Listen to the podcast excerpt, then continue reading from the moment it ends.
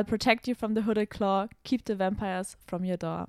Und damit herzlich willkommen zu einer neuen Folge Filmjoker. Ich bin die Sabi und mir gegenüber sitzt heute jemand Neues, nämlich der Lukas. Hallo. Hallo Lukas, wie geht's dir?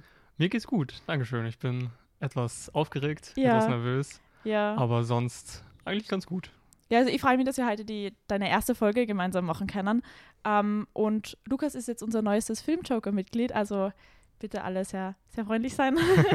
ähm, und wie bist du so zu uns gekommen? Magst du es kurz erzählen? Ja, gerne. Ähm, also ich kannte euch ja eigentlich schon davor, Mhm. auch durch, ähm, durch das Studium, Mhm. ähm, Theater, Film und Medienwissenschaft, kannte ich äh, Tobit schon ein bisschen.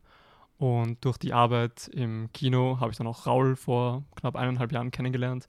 Und actually durch Raul eigentlich habe ich dann gehört, dass er bei so einem Filmkanal dabei ist mit Podcast und Videos und so weiter. Und das hat sich ganz cool angehört und habe eh schon actually länger überlegt, auch mal zu fragen, ob ich da vielleicht mitmachen kann Ja. oder will. Ähm, und dann hat sich eben letztens, äh, kam Raul auf mich zu und hat gesagt, ja, ähm, ihr sucht gerade wen Ja, und ob ich mal vorbeischauen will, alle kennenlernen und ob ich mir das vorstellen könnte.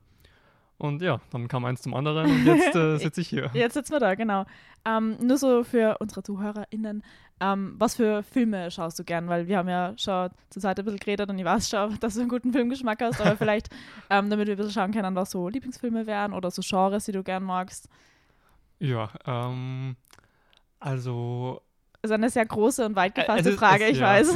ja, ähm, mit, mit Genre tue ich mir ein bisschen schwer, das einzuordnen, Mhm. aber ich würde es mal ähm, charakteristisch beschreiben als Filme mit wenigen Figuren, Mhm. die viel auf Dialog basieren, die eher ruhiger sind, die sich Zeit nehmen, die vielleicht ähm, emotional und gefühlvoll daherkommen. Mhm. Ähm, beschreibe ich jetzt so und dann ist in meinem Top 4 in Letterboxd äh, La La Land drinnen, wobei das auch irgendwo passt. Ja, es passt halt ins Team, weil Dennis und ich haben es auch in unseren Top 4 drinnen. Ja. Also das, das also ich passt schon wieder. auch, habe auch eine Schwachstelle für Musicals, Mhm. obviously, deswegen La La Land ist bei mir ganz weit oben.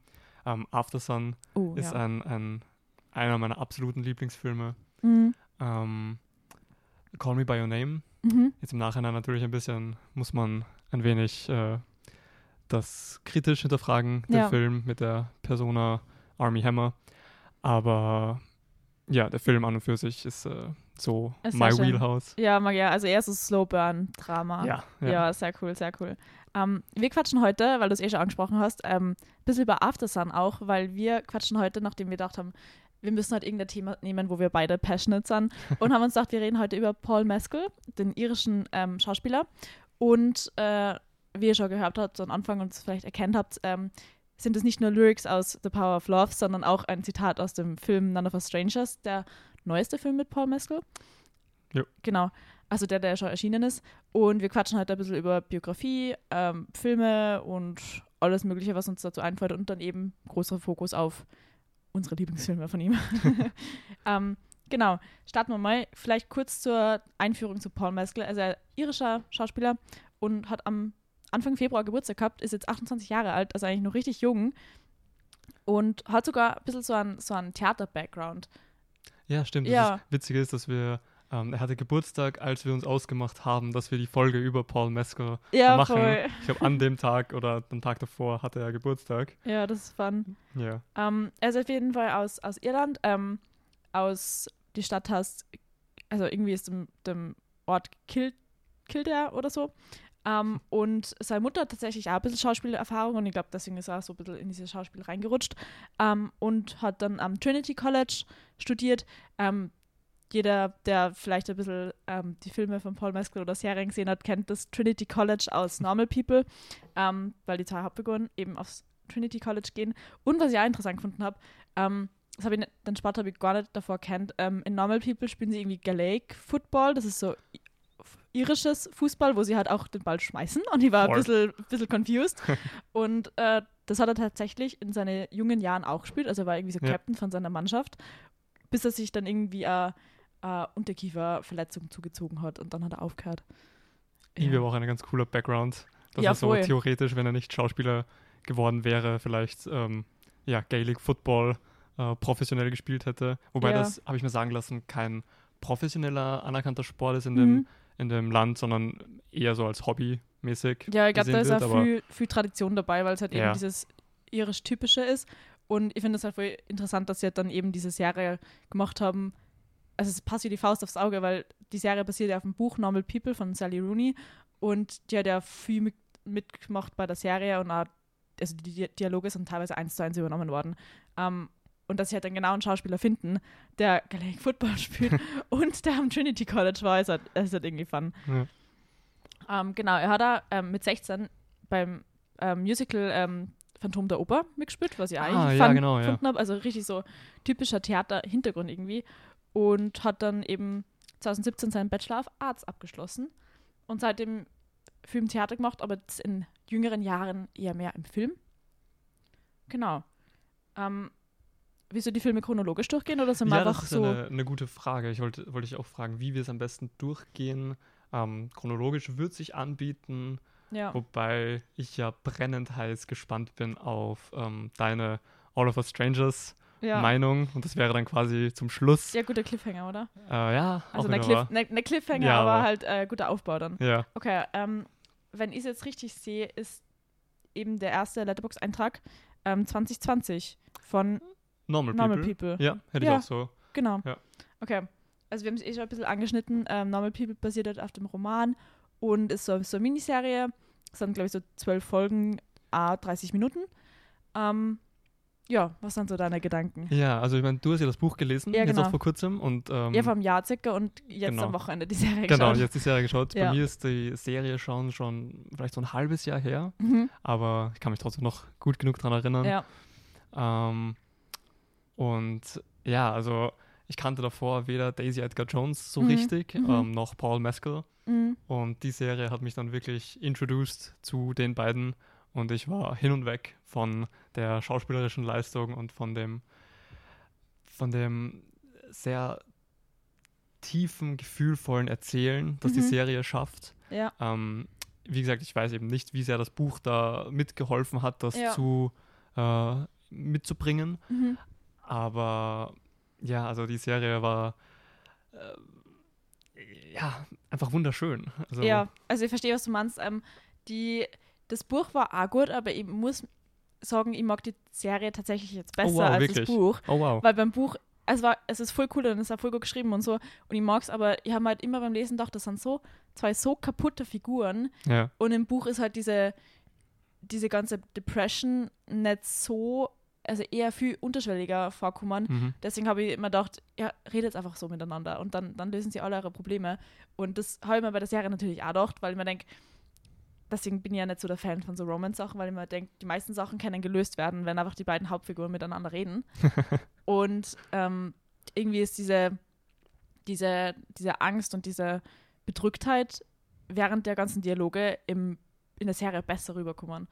Ja. Ja, und gerade diese ganzen äh, Detailshots und so langsame Erzählung und die Blicke, also diese ganzen Close-ups oder die Blicke durch irgendwelche Fenster oder so durch, die, sind halt, die sagen halt schon sehr, sehr viel aus und das hast du halt im, im Buch irgendwie nicht so gespürt. Mhm. Ähm, also du kriegst es schon mit und es ist schon sehr emotional, aber beim, bei der Serie ist der Touch da irgendwie viel mehr da. Also dieses, dieses sich nah sein, aber trotzdem irgendwie fern, wenn das Sinn macht. ja, Ja. doch, absolut. Ich fand das auch, ähm, ich meine, die, die Geschichte an und für sich, also zwei Leute, die sich kennenlernen auf der Schule und dann in Mhm. eine Beziehung eingehen und ähm, sich vielleicht später wiedersehen Mhm. und so weiter, ist jetzt an und für sich nichts Neues, Ja. so vom Modell her.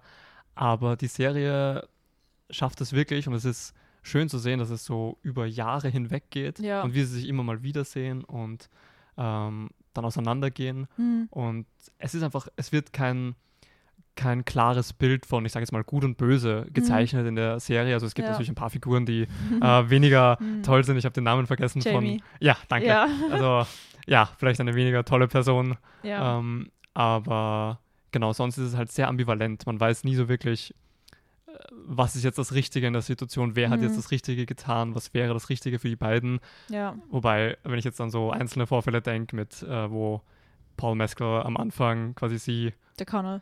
Connell, danke, Ja.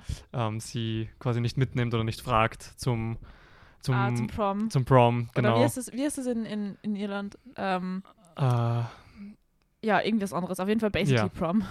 Ja, das war schon sehr schmerzhaft, oder wo dann auch die Mutter quasi auf die Seite von, von Ja, ihr ja, sich stellt. Voll. Ja, die Mutter ist eine richtig coole Figur, ich mag sie voll Ja, gern. voll. Sie ist voll sweet. Ähm, ja, das war irgendwie ähm, mal anders zu sehen. Auch wenn es quasi eine typische Geschichte ist, die erzählt wird, war es ein Ja. bisschen anders erzählt, ein bisschen vielschichtiger. Ja, also ich glaube, weil es gerade eine moderne Coming of Age ist, weil viel Coming of Age Stories sind halt eher so Anfang 2000er gerade in Filmen irgendwie. Mhm. Und das ist halt mehr dieses, diese, diese, nicht düstere Seite, aber diese, diese tiefere Seite. Also es ist nicht, nicht nur alles Party und alles Fun und man fährt mit Freunden auf Urlaub oder so, ähm, sondern du bist auch schon viel allein und was Einsamkeit bedeutet, wenn du erwachsen wirst und wie, also diese typischen Gedanken von, was fange ich mit meinem Leben an oder das ist ja auch alles, alles dabei. Es ist halt nicht nur diese Love Ja. Story, sondern was dann, wer bin ich, was sind meine Hobbys, wie habe ich mich verändert nach der Schule, weil gerade dieser Schritt wird in, in den Medien nicht so viel porträtiert, finde ich, dass du halt einfach ein anderer Mensch bist, wenn du aus der Schule draußen bist und dass diese Veränderung zwischen 18 und 20 eigentlich so schnell geht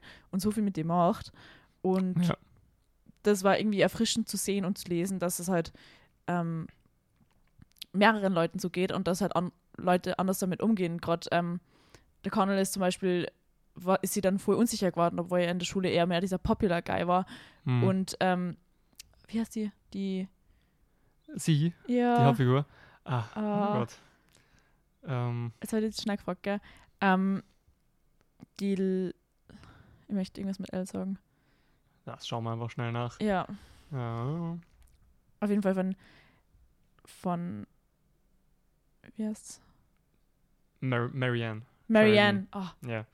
danke. Auf jeden Fall, Marianne ist ja dann dieses, die in der Schule eigentlich voll der Lone Wolf und sehr, sehr abseits dieser Schulgesellschaft im Prinzip. Ja. ähm, und blüht dann halt richtig auf und entdeckt sich selber und was sie mag und was sie tut so mit dem Leben und gerade dieser, dieser Familienkonflikt, der da dabei ist, macht dann Ja. halt auch viel mit, ähm, weil sie halt in die, ihrer Familie auch nicht so gut aufgehoben ist und das auch alles sehr toxisch ist. Ähm, und gerade diese, diese Verbindung mit diesem Zuhause, mit diesem, mit diesen Gefühlen der Vergangenheit, das war irgendwie sehr, sehr berührend.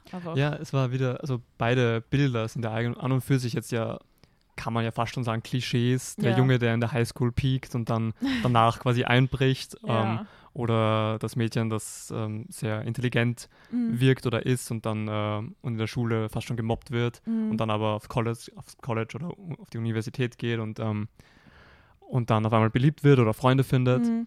Das sind jetzt auch nichts großartig Neues, aber die Serie, finde ich, findet da einen Weg, das irgendwie äh, tiefer zu erzählen und auszuerzählen und Ja. wirklich die Gedanken und Gefühle von den Personen ähm, zu zeigen. Ja. Was ich zum Beispiel ganz berührend fand, was mir noch so ganz, ganz stark hängen geblieben ist, ist die ähm, Therapie-Szene Oh, ja. mit Paul Mescal. Ähm, also wo Connell dann quasi sich in Therapie geht, nachdem sein Freund gestorben genau. Ein ist. Freund von meiner aus der Schule, der Rob, glaube ich, hat äh, Genau, Suizid ja. begangen. Ja. Ähm, das war einfach sehr, ja, sehr, sehr echt, sehr, sehr berührend.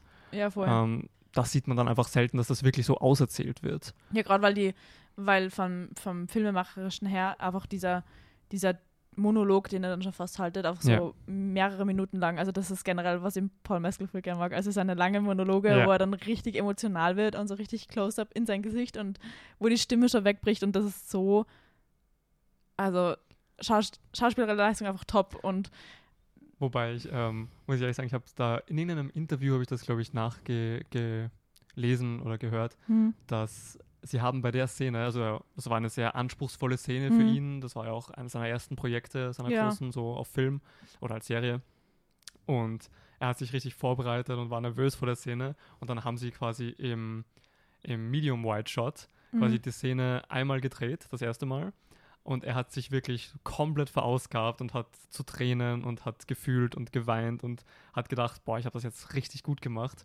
Und dann war er irgendwie so kaputt nach diesem ersten Take. Und dann mussten sie aber nochmal die Szene eben fünfmal drehen aus verschiedenen Mhm. Perspektiven eben, um ähm, halt dann im Editing Room die Szene zusammenschneiden zu Ja. können. Und ja, dass das dann sehr anstrengend für ihn war, dass Ja. dann danach immer wieder dieselbe Leistung Ja, abzurufen. ähm, und das merkt man aber, finde ich, gar nicht in der Szene. Na, gar nicht. Also es muss Ähm, emotional und auch vom Ja. Schauspielerischen her so crazy sein.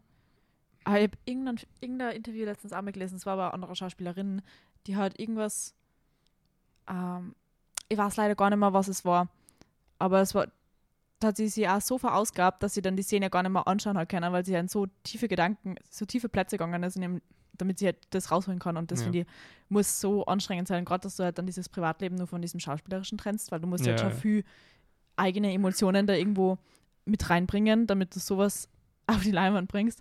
Ja. Und für das, dass es so seine erste größere Schauspieler schauspielerische Leistung ist, in einer Serie nur dazu, Ja. der dann einfach viel, viel braucht, damit du dort in diese Charaktere reinfindest, ist es halt crazy gut.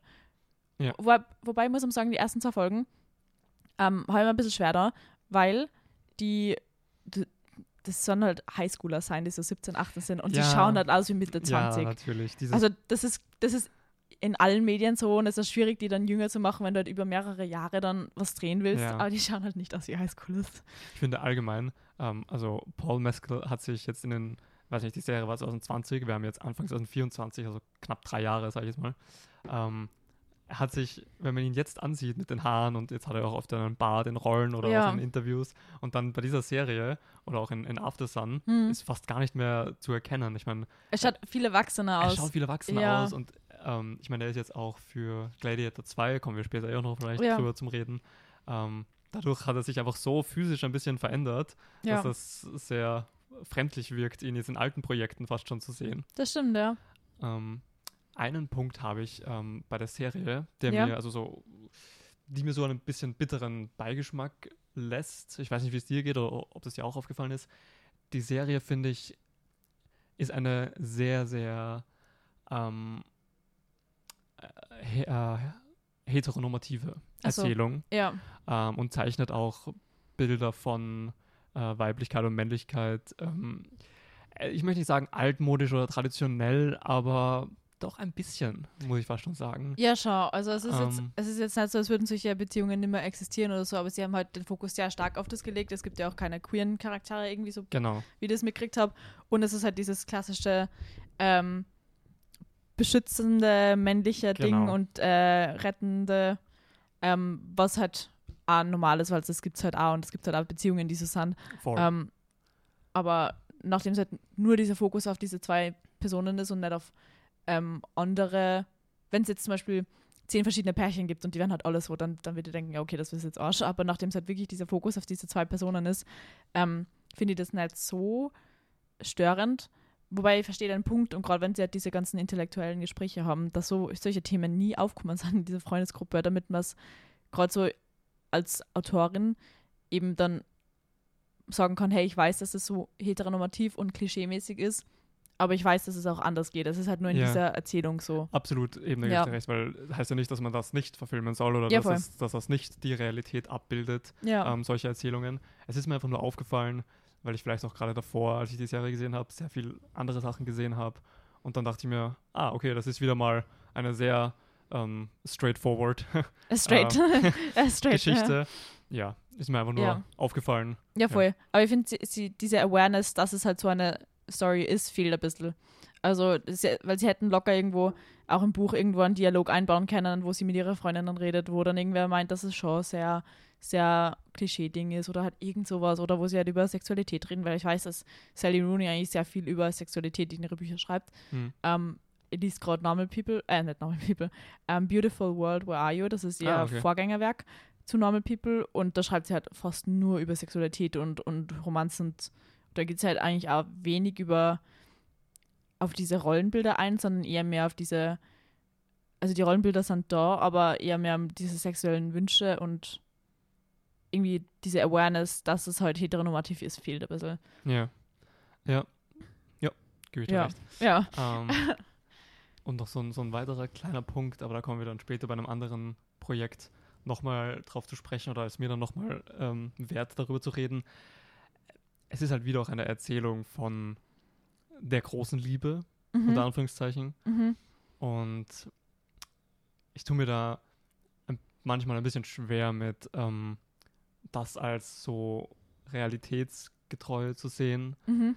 Ähm, ja, weil es einfach so zwei Menschen sind, die wirklich anscheinend füreinander bestimmt sind und immer Ja. wieder zurück zueinander finden. Und ja, das war, ich weiß nicht, das äh, hat auch so einen leicht klischeehaften Charakter für mich. Äh, wie gesagt, was nicht heißt, dass es nicht so sein kann und dass man es nicht erzählen soll.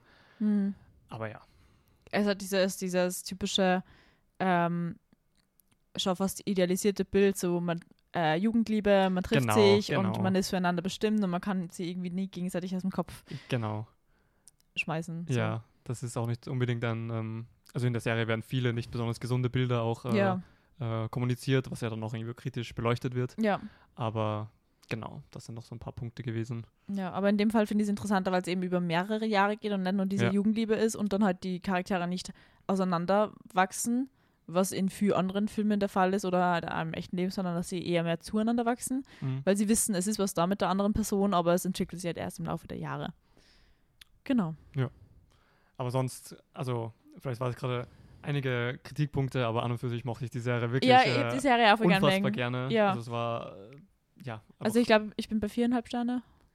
oh, ich weiß gar nicht, ob ich sie, ob ich sie ähm, gerankt habe irgendwo, Okay. aber ich glaube, ich wäre auch so bei vier Sternen, Ja, wäre ich auf voll. jeden Fall dabei. Ja, also Kritik ist nicht immer was ähm, klein Negatives. Ja. ähm, Genau. Ich glaube, nächster in der Liste ist äh, The Lost Daughter. Jupp, hätte ich auch Ähm, so stehen. Ist tatsächlich das erst, äh, die erste schauspielerische Leistung in einem Film, obwohl es nur so eine Nebenrolle ist eigentlich von Paul Mescal. Ja, Ähm, Gibt es aktuell auf Netflix zu sehen und ist von Maggie Gyllenhaal. Ja. Ich glaube, das ist die Schwester von, Jake von Gyllenhaal, ja. Jake Gyllenhaal. Ja. Ja. da war ich auch sehr ähm, äh, positiv überrascht. Also ich meine, ich Ja. wusste, dass sie Filme macht, ja, aber ich glaube, das war sogar ihr Regiedebüt, genau, wenn ja. ich da jetzt richtig liege. Und wenn ich das richtig gelesen habe, wurde der sogar sehr ähm, äh, ruhmreich nominiert. Ja, das Also Ja, voll. Ähm, ich habe jetzt gerade nicht im Kopf, für was er alles nominiert worden ist. Auf jeden Fall spielt Olivia Colman die Hauptrolle von einer ähm, Professorin in ihren 40ern und ähm, lässt ihr Leben Revue passieren, als sie nach Griechenland auf Urlaub fährt und da halt irgend so in Familiendramen von so einer anderen Familie auf Urlaub verstrickt wird und da halt ihre eigene Jugend und Mutterschaft oder ihre was nicht, 20er, ihre Mutterschaft ähm, wieder durchlebt. Ähm, Jesse Buckley spielt auch mit und Dakota Johnson, was ich voll überraschend gefunden habe. ja, Ähm, also das, das, habe ich gar nicht erwartet. Und eben Paul Mescal, der eigentlich eine relativ kleine Hauptrolle hat.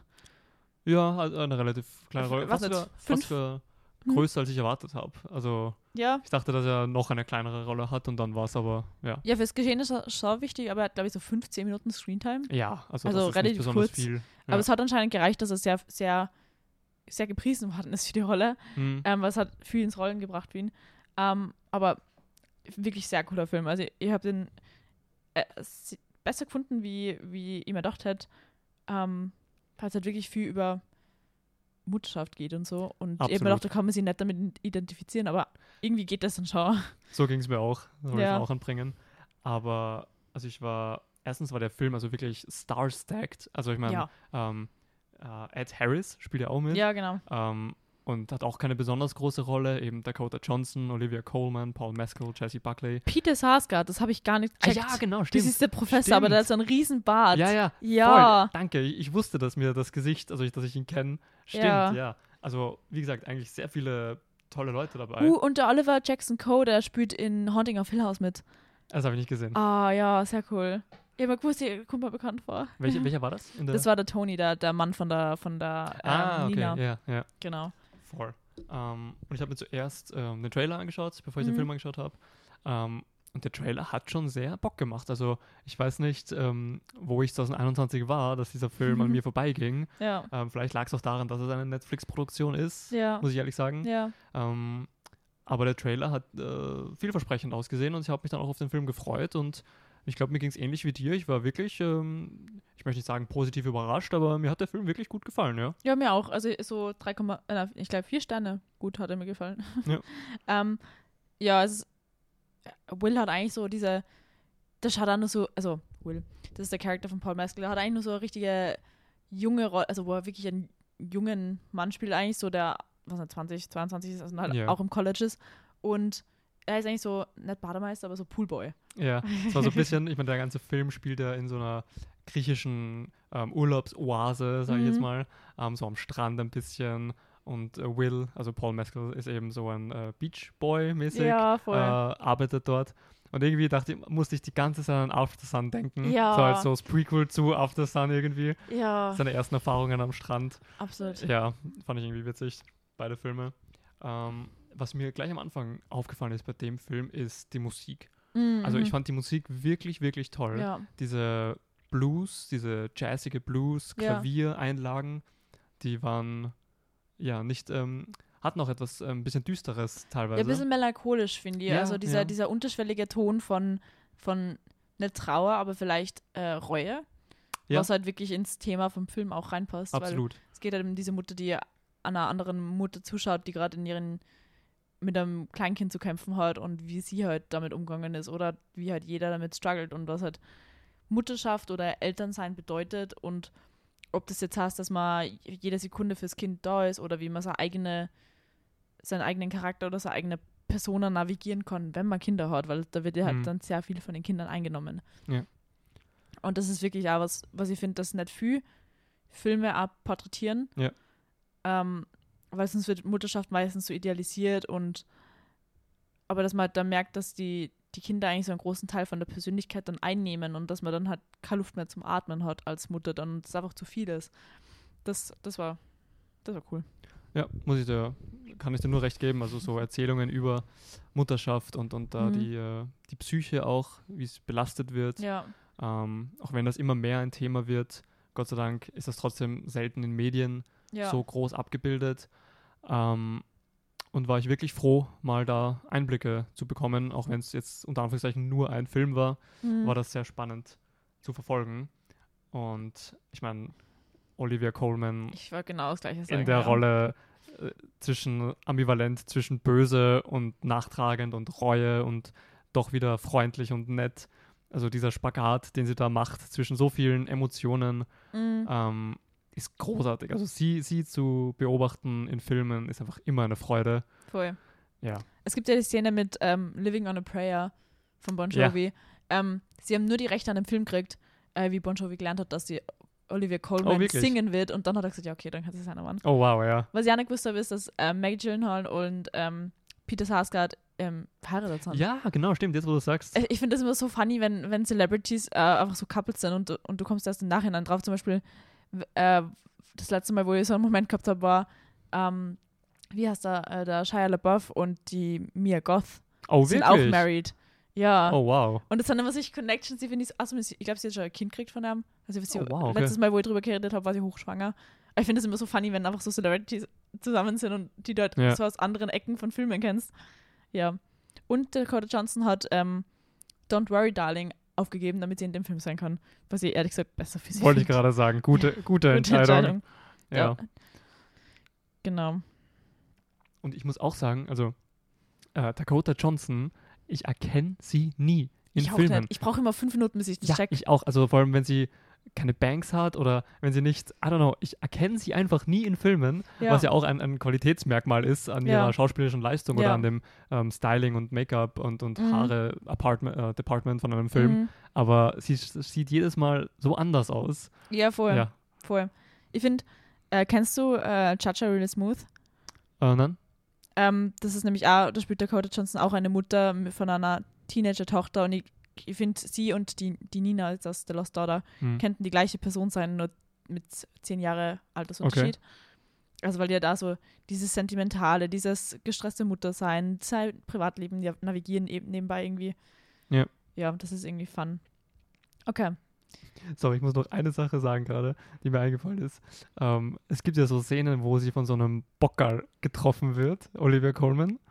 Ah, ja. Und, auf, und so, so diesen, fast. diesen Pinecone. ja, genau, ja, genau. genau. Und, und so ultra die Schmerzen hat. Ja. Und ich meine, das, vielleicht hat das irgendeine tiefere Bedeutung, also vermutlich. Aber ich fand das ein bisschen witzig, weil, also ich meine, von einem Bockerl getroffen werden, ja, das, das, kann doch nicht so, random. das kann nicht so wehtun, vor Vor allem allem so so, wie da offene Fleischwunde dann dargestellt wird. davon. Ja, genau. So ein blauer Fleck fein, wenn, Ja. du, wenn du leicht blaue Flecken kriegst. Wenn überhaupt. Ja, vor allem Also ja. Am Rücken blaue Flecken? Ja, also von so einem Bockerl getroffen und sie, sie fall, fällt was davon hin. Ja, sie. das, das war echt crazy. Ja. Okay, weiter geht's. Ähm, ich glaube, nächster Film chronologisch ist tatsächlich Äh, Carmen. Carmen, Ja, habe ich zwar nicht gesehen. wollte ich Aber- gerade sagen. Carmen wäre wär der nächste Film. Ähm, ich weiß tatsächlich gar nicht so, worum es geht, weil ich wollte den eigentlich anschauen, aber ich habe keinen. Ich habe nur die spanische Version übrig gefunden, ohne englische Untertitel. Und ich kann zwar ein bisschen Spanisch, aber mein Spanisch war jetzt nicht gut genug, dass ich mir den anschauen kann. Ähm, auf jeden Fall geht es irgendwie um eine, um eine Mexikanerin, die, die über die Grenze in die USA kommt und ähm, da irgendwie mit auf einen Grenz, wie ist das, äh, Grenzsoldat trifft und ja, dann Oh wow, ich trifft sie halt den Aiden, das ist die Rolle von Paul Mescal. musste ehrlich sagen, ich habe den, ich hab den voll übersehen. In meinen, meinen Filmen, die ich äh, schauen wollte ja. von Paul Mescal, habe Ja. ich den einfach, äh, ja. Na, es hat ziemlich untergegangen, hat nicht so viel Publicity gekriegt, und, aber der ist von Benjamin äh, Millepied, der hat, der ist Franzose und Choreograf und äh, hat für Black Swan die Choreografie gemacht, Okay. Äh, beispielsweise, und hat eben den Film ähm, als ersten Spielfilm, glaube ich, ähm, Regie geführt. Okay, interessant. Das wäre Ja. eigentlich mal gar nicht so schlecht. Ich meine, ich sehe jetzt auf Letterboxd nicht die besten Bewertungen, aber was sagt das schon? Aber Sollte solide trotzdem 3,1. Das ja, ist schon, ja. das ist schon okay. Ähm, deswegen würde ich einfach zum nächsten jumpen. Ja, gerne. Ähm, und das ist God's Creatures. Hast du God's Creatures gesehen? ähm, nein, habe ich Okay. nicht. Okay, okay. Ich habe mir den angeschaut ähm, und der ist, der ist ziemlich auch düster. Also Paul Mescal hat auch diese düsteren, ambivalenten Rollen immer, wo man nicht wirklich weiß, ob man den Charakter jetzt mag oder nicht. Oder weil er auch so vielschichtig ist. Ähm, Im Prinzip geht es um so eine kleine Hafenstadt, ähm, ich glaube irgendwo in Irland. Und ähm, es geht halt um, um, es ist halt so eine typische Hafenstadt, wo 99 Prozent der Leute, die dort arbeiten, irgendwie im Fischbusiness sind und, und ähm, Austern und Fische irgendwie ausnehmen und so. Und unter anderem auch die Familie von eben dem, äh, dem Brian O'Hare, also dem, der Rolle von Paul Mescal. Es geht Mhm. eigentlich gar nicht, es ist, er ist eine zentrale Figur im Film, aber der Film ist aus der Perspektive von, der, von seiner Mutter, von der Eileen. Und die ist gespielt von der Emily Watson. Oh, wow. Ähm, und im Prinzip geht es darum, dass, dass die Figur von Paul Mescal so aus einem langen Australien-Aufenthalt irgendwie zurückkommt nach mehreren Jahren. Keiner hat ihn irgendwie gesehen oder gewusst, was er, was er gemacht hat. Und dann kommt er zurück, weil er halt Geld braucht und Geld machen muss jetzt und jetzt wieder im Familienbusiness anfangen Okay. will. Und er war, ist so der typische Mamas Boy irgendwie. Okay. Also seine Mutter liebt ihn voll und ist er so happy, dass er zurück ist. Ähm, aber dann entwickeln sich ja Dinge in dieser Kleinstadt, die nicht so, die eigentlich ziemlich schwierig sind für die Familie zu navigieren. Da sterben auch die ganze Zeit Leute, also, Oh. also weil die Leute ertrinken, aber weil keiner schwimmen kann, obwohl sie am Hafen wohnen irgendwie. ähm, das wird auch so im Film irgendwie ge- gesagt, warum, warum keiner schwimmen kann, wenn die eigentlich da mehr wohnen. So. Ähm, und auf jeden Fall ist dieser Brian verstrickt an ein paar düstere Dinge, die in diesem Ort abgehen und seine Mutter muss halt damit navigieren, wie sie halt damit umgeht als Mutter, ähm, dass er vielleicht nicht der beste Mensch ist, wo sie dachte, dass er ist. Ähm, genau. Ja, ist aber, ist aber sehr. Es ist, Paul Mescal hat irgendwie immer diese, diese Rollen, wo so Elternbeziehungen so zentral im Vordergrund sind. Also wenn es jetzt nicht mit ihm eine Elternfigur ist, dann ist es halt so, er ist trotzdem, also in The Lost Daughter, er ist Ja. zwar nicht betroffen von dieser Vater-Mutter-Kind-Beziehung, sondern Ja, aber er aber ist da- er ist dabei. Er ist schon da So. drinnen, ja. Ja, gerade weil, weil er dann halt mit der Olivia Colman über diesen, diesen, in dieser Bar sitzt und sie hat auch viel reden. Das ist schon so, ist da jetzt Sexual Tension Wollte oder ist das sagen, mehr das so wie er, Flirten. ja, oder ist es trotzdem so ein Mutter-Sohn-Ding? Und in dem Film, in God's Creatures, geht es halt auch um, um diese Mutter, die halt mit ihrem vielleicht ähm, Sohn auf der schiefen Bahn, sage ich jetzt einmal, ähm, umgehen muss und halt lernen muss, das irgendwie zu, zu verdauen, dass er nicht das ist, was sie dachte, dass er ist. Okay. Ja, in, in, jetzt wo du es nochmal angesprochen hast, in The Lost Daughter, da ist es allgemein so, auch mit Ed Harris. So, Ed Mhm. Harris ist dann quasi wieder so alt, dass Olivia Colman Ja. ähm, seine Tochter sein könnte. Ja. Und da gibt es dann auch so eine Tension mit, ist das jetzt Flirting ja, oder Voll. Ding? Das ist ein bisschen, ja, so ein Motiv, das sich auch in dem Film durchzieht. Ja, das stimmt schon. Ähm, ja, und God's Creatures hat mir eigentlich voll gut gefallen. Ähm, er ist jetzt sehr, also sehr, sehr langsam erzählt. Ähm, und es passiert, halt- also ich glaube, der Film wird dir ziemlich gefallen, weil Ja. halt so Slow Burn ist und ziemlich düster. Und es wird halt nicht alles so explizit auserzählt, aber du weißt Hm. halt, was passiert. So. Okay, ja, das ist Und schön. Dieses, dieses Show Don't Tell mag ich halt dann eh sehr gern, Absolut. weil du schaust den Film ja eh, du kannst ja ein bisschen mitdenken. So. Wobei ich ehrlich sagen muss, also wo du gesagt hast, das ist auch ein bisschen düster.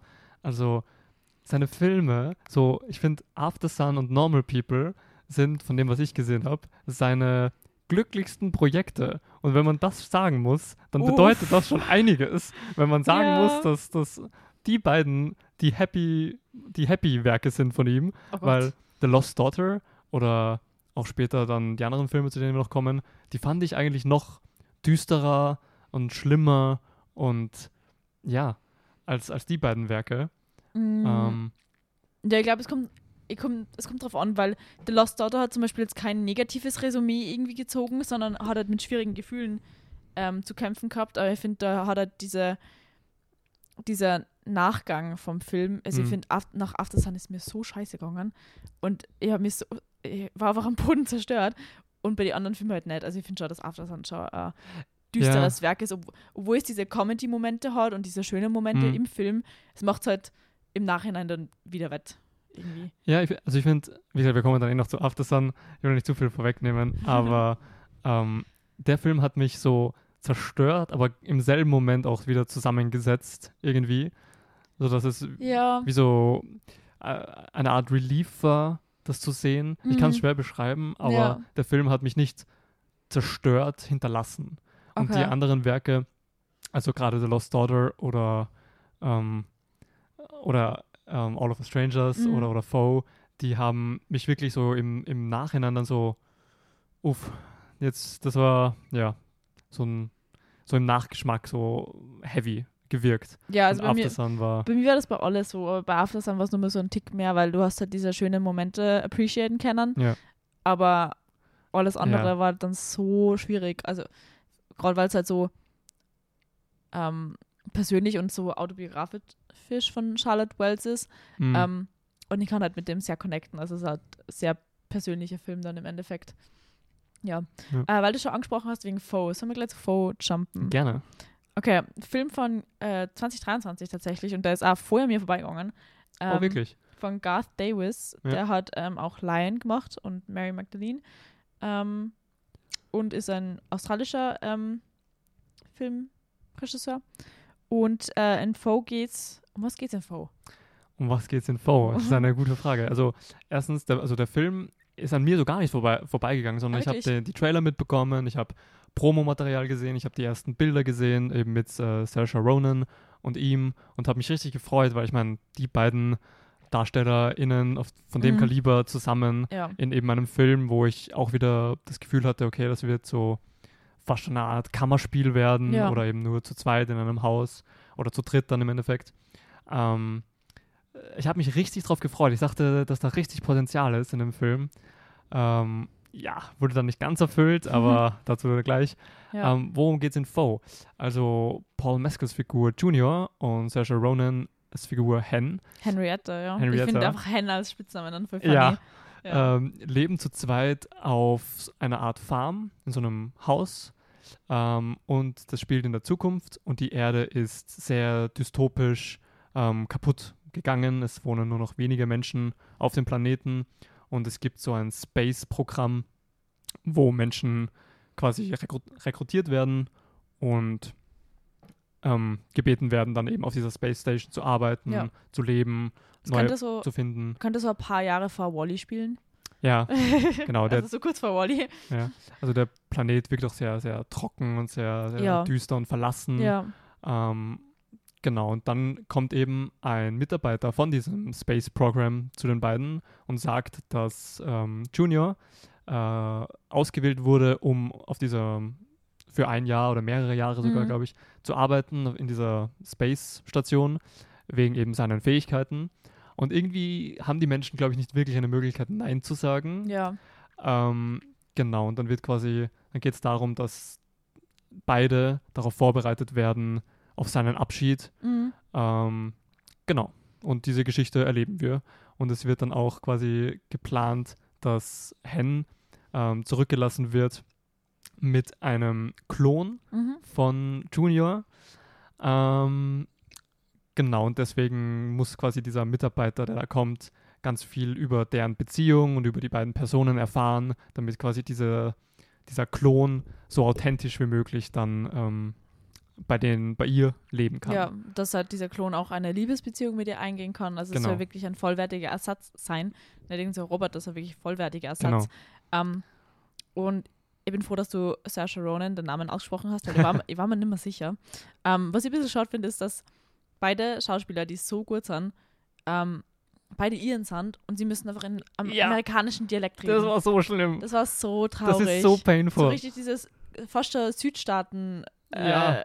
Amerikanische und dann, na, das war ein bisschen traurig. ja. Mhm. Ähm, Aber ja, wie, wie fandest du äh, Foe?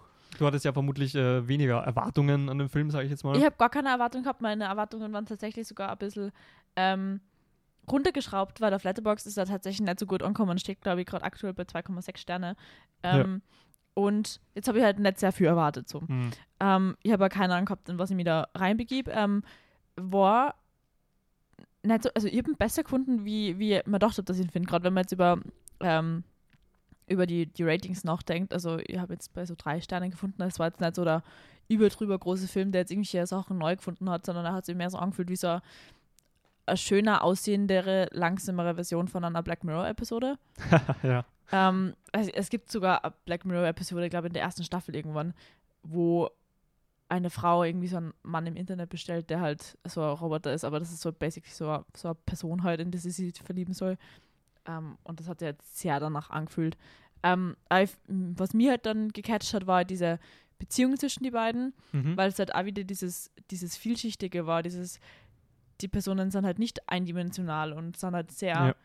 ähm, müssen sich mit diesem Riesenprojekt jetzt irgendwie abfinden, obwohl eh schon alles Shit ist und halt finden trotzdem irgendwie in diesem, diesem düsteren Alltag, der irgendwie von Hitze geplagt ist, trotzdem nur zueinander. Zueinander, ja. Ja. Ja, also ich hatte, wie gesagt, an und für sich hohe Erwartungen an den Film. Ähm, habe dann aber auch schon die ersten Feedbacks mitbekommen und habe gehört, dass der nicht so berauschend sein soll Mhm. Und habe mich dann etwas gefürchtet, den anzuschauen. Gefürchtet. ja, weil ich nicht wollte, dass es ja nicht gut ist. Ja. Ähm, und deswegen waren meine Erwartungen eh auch ein und für sich gehemmt. Und dann muss ich aber ehrlich sagen, dadurch, dass eben ich schon das Schlimmste erwartet habe, muss ich fast schon sagen, war ich fast schon positiv überrascht. Also okay. er ist jetzt, man kann, man kann ihn definitiv anschauen. Ähm, er ist jetzt, wie gesagt, kein, kein revolutionierendes Meisterwerk, aber Mhm. er sieht sehr gut aus, finde ich. Also die Shots sind teilweise Voll schön. sehr schön. Gerade dieses, dieses äh, Dämmerungs, die Dämmerungsstimmung, wo, es, ja. wo, der, wo die Sonne schon weg ist, aber der Himmel ist nur blau und alles. Ähm, was ich gerade gelesen habe, ist, äh, der Film basiert auch auf einem Buch. Oh ja, jetzt wo du sagst, Ja. klingelt da was, aber Das klingelt. ähm, ja, er schaut einfach unglaublich schön aus. Ähm, Gerade dieses, dieses Kleinstadtgefühl, man sieht fast keine anderen Menschen und den anderen Menschen, den man so hauptsächlich sieht, ist dieser Mann von dieser, dieser äh, Space Business Genau. Corporation. Und der schaut halt wirklich so aus, als würde er da nicht hinkönnen. Er schaut Ja. halt so Hightech, fancy aus. Du kannst ihm so vorstellen, er hat irgendwie so, so metallische Augen, finde ich. absolut. Also er, also Absolut. ich weiß nicht, wie man das beschreiben kann, aber er schaut halt so aus, als würde er gerade irgendwo in so einem, so einem weißen Saal irgendeiner OP performen, so richtig futuristisch, aber halt Ja. nicht, als würde er in dieses, dieses Farm-Landhaus kummern, wo die Leute ähm, einfach sehr rustikal leben Ja. und am Feld arbeiten gehen und so. Und das ist so ihre Daily Task. Und was, ähm, was mir am, am, am besten gefallen hat an dem Film war, dass das war zum ersten Mal, wo ich Paul Mescal in einer Rolle gesehen habe, wo er ähm, fast schon eine Art ähm, Arschloch spielt. Ja, voll. Also gerade am Anfang, aber auch zwischendurch immer mal wieder. Wie gesagt, es ist sehr vielschichtig und ähm, eine sehr am- ambivalente Figur. Ähm, er, ja, das hat mir gezeigt, einfach seine, seine Mhm. Range als, als Ja. Schauspieler, muss ich ganz ehrlich einfach Ja. sagen. Ähm, da habe ich mir gedacht, okay, wow, er kann auch ähm, diese Gratwanderung zwischen, zwischen creepy und ähm, Psychopath Hm. oder ist er jetzt ganz nett und so weiter. Ah, dann will ich mal aber God's Creatures auch anschauen, weil da ist ein mehr Arschloch. ja? Ja. Ja, weil, weil also und auch bei All of Us Strangers, später nochmal dazu, Hm. fand ich auch, dass ähm, er- macht diese, diese Gratwanderung, finde ich genial. Ja. Du weißt bei ihm nie, ob in welche Richtung das jetzt kippt. Ja, also gerade gerade jetzt bei Foe ist es halt sehr beängstigend, weil du halt dran denkst, ähm, in diese Szenen, wo er diesen emotionalen Ausbruch hat, ähm, du weißt nie, wann es jetzt in das Gewalttätige überschlagt und das ist immer Ja. da irgendwie und das fühlt sich, diese Spannung ist da, aber du bist halt nicht sicher, ob das jetzt wirklich kippt oder nicht, weil in, in Aftersun oder so beispielsweise, du würdest jetzt nicht denken, oh Gott, der, der kippt jetzt aber wird, wird gewalttätig, sondern er kippt unter sich selber was an. Aber in dem Film war es halt wirklich so, er könnte es kippen und beide umbringen. So, das Ja, war, das war einfach absolut. so immer da. Und das war halt beängstigend und ich weiß nicht, auf was sie Foe dann im Endeffekt Prinzip bezieht, weil Foe ist ja Feind. Ob du jetzt Mhm. dein, dein eigener Feind bist im Endeffekt, weil du deinem Glück im Weg stehst, ob dein Partner dann im Endeffekt irgendwann dein Feind wird oder ob es vielleicht diese Corporation ist, die dann. Es ist ein sehr generischer Titel, muss man ehrlich sagen. Der Titel ist sehr, gener sehr Ähm, generisch, ja. Aber an und für sich war der Film, also ich meine, das hat mir eben gut gefallen. Aber sonst, ähm, hast du The Five Devils gesehen, Mhm. den Film? Er hat mich ein bisschen daran erinnert, weil der Film war, ähm, also jetzt Foe war ein bisschen skurril, ein bisschen Mhm. weird, hatte Momente, wo man sich nicht ganz auskennt. Mhm. Ähm, aber die waren für mich, die hatten null Substanz. Also der Film hat für mich so gewirkt, er will jetzt weird sein, einfach nur der Weirdigkeit halber, Ja, voll, gerade ohne Ende hin. irgendwelche Substanz. Ja. Ähm, also es haben auch manchmal Sachen nicht Sinn ergeben, auch wie sich die Leute verhalten haben, hat, haben manchmal einfach gar keinen Sinn ergeben, ob Mhm. sie jetzt wütend oder nett waren. So Entscheidungen wurden so ähm, radikal getroffen, ähm, ja, dass das nicht ganz immer harmonisch gewirkt hat. Ja, es war sehr impulsiv und das ist halt vielleicht halt wieder dieses, ähm, die waren ja irgendwie Jugendliebe, die recht schnell geheiratet haben und das wird da im Film thematisiert. Also vielleicht sind sie ja nicht die, die gesündesten Menschen füreinander. Ähm, warum sie dann auch, also gerade die, die Figur der Hen, die hat bei Art Dinner-Szene, wo sie dann einfach einmal aufsteht und lacht oder über den Tisch Ja. schreibt und irgendwie und den Ja. Typen halt ohrfeigt und dann denke ich mir so, das war jetzt so ein bisschen aus dem Nichts gekommen. Du kennst ihn ja vorher, also damit es sie vielleicht aufbaut, vorher beleidigen oder irgendein hitziges Argument, aber nicht gleich schlagen. Und diese, dieses brennende Haus einmal, wo er Ja. dann hinläuft, so, what was that about? Ich glaube halt doch, dass es sein Haus ist, das brennt. Aber Schon? an die other hand denke ich mal, du musst doch wissen, ob dein Haus, ob Ja. dein Haus ist oder nicht. Ich glaube, das hat einfach irgendwas in einem umgeschalten, wo sie dachte, er muss jetzt vielleicht helfen, aber er kann nicht helfen, weil kein Wasser da ist oder so. Und, Und, ja. und, und der, der, der große Twist, also ich meine, sagen wir den großen Twist? ja, also wir sind jetzt Ja. nicht spoilerfrei. Okay. Ja, also es war all along, war es ein Klon, den man gesehen hat in der Handlung, was, also so drei Viertel des Films, ja. ja, was eh, also das war kein großer Twist, weil Black Mirror. wenn ja. ein Klon, wenn angeteased wird, dass ein Klon vorkommt, oh, es war der Klon die ganze, also die ganze Zeit, Ja, voll. ja. Ähm, und sie haben das dann noch ähm, mit dieser, mit diesen Kakerlaken, Mhm. so quasi wollten sie am Ende, na, weil am Ende ist ja auch klar, dass quasi sie dann Ja, geklont genau, wird und ja. dass, dass sie, das echte, die echte sie, ähm, also die echte Hen dann wegfährt, weil sie Ja. ja quasi die ganze Zeit weg will, Ja. dass sie, ich meine, wollte das, wollte das ein kluges Ende sein, mit so, dass es vielleicht halb offen ist, weil es war halt null offen. Es war halt gar nicht offen. Es war Ja. eindeutig mit dieser Kakerlake so, ah, okay, passt, ja, die ist jetzt ein Klon. Ich und glaub, dann wird sie auch noch gezeigt in dem Zug, wie Ja, sie wegfährt. Ich glaube, es ist, also ich glaube, sie fliegt sogar weg. Oder ja, ja, stimmt, ja, Ja, sie und weg, sie ja. fliegt dann auch übers Meer und denke so, wenn überall Wasserknappheit ist, habt ihr ziemlich viel Wasser. Ja. Also es wird auch voll thematisiert. Also, warum duschen sie so oft und so lange, Ja. wenn sie Wasserknappheit haben? Es, die Leute Ja. reden die ganze Zeit drüber, dass sie kein Wasser haben und dann duschen sie so zehn Minuten lang und Absolut. heulen dabei. Und denke so, Absolut. ja. Und warum, warum muss ähm, Junior, also der Klon von Junior, warum muss der dann dieses ähm, Abschiedsprozedere durchmachen? Also ich meine, also ich meine, okay, Ja. es ergibt schon Sinn, dass quasi, wenn ja auch, es wird ja auch irgendwie die Erinnerungen und der ganze Geist wird ja auch übernommen Hm. und dass dann quasi kein Bruch in der Chronologie stattfindet, dass er quasi Ja. deswegen jetzt das Training stattfindet, damit er nicht verdächtigt, Hm. der Klon zu sein. Aber ist das wirklich genug Begründung? Weil man hätte auch sagen können, okay, du wirst erst in einem Jahr äh, rekrutiert, wir können das dann starten und den Klon einfach leben lassen und dann kommt der andere schon zurück. Ja, voll. So, ich meine, ja, er wird auf einen Abschied vorbereitet, sort of, damit, der Klon. ja, aber Aber ich finde es so strange, weil sie kritisieren ja irgendwie, dass sie sie verliebt hat in den Klon. Ja. Und sie haben alle gedacht, das ist nicht possible, aber es ist halt passiert. Hm. Und dann dann er wieder gevacuumt. dann wird er gevacuumt einfach. aber ich verstehe halt nicht, warum wa- sie denken sich so, ja, ist halt nur so ein Klon und spielen das halt so runter und glauben, es kann sich ja keiner in einen Klon verlieben so. Ja. Ähm, aber dann weiß ich nicht, warum man das wirklich mit diesem Abschied machen muss, weil sie hätten ihn ja einfach basically umbringen können, wenn es nur ein Klon ist. Voll.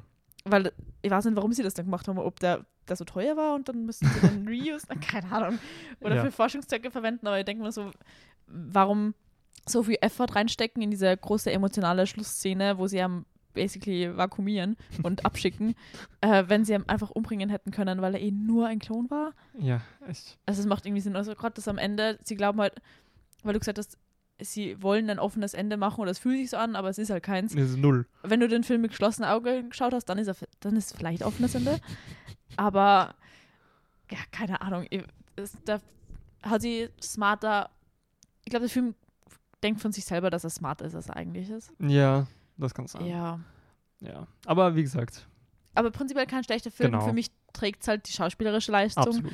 Und diese, diese Intimität zwischen die Figuren, Ja. das ist das, was mich gecatcht hat, aber der Rest ist halt so, meh. es schaut schön aus, ist ein Ja. cooles Setting, also ich finde, Ja. mit dem Setting hätte man viel mehr anfangen können.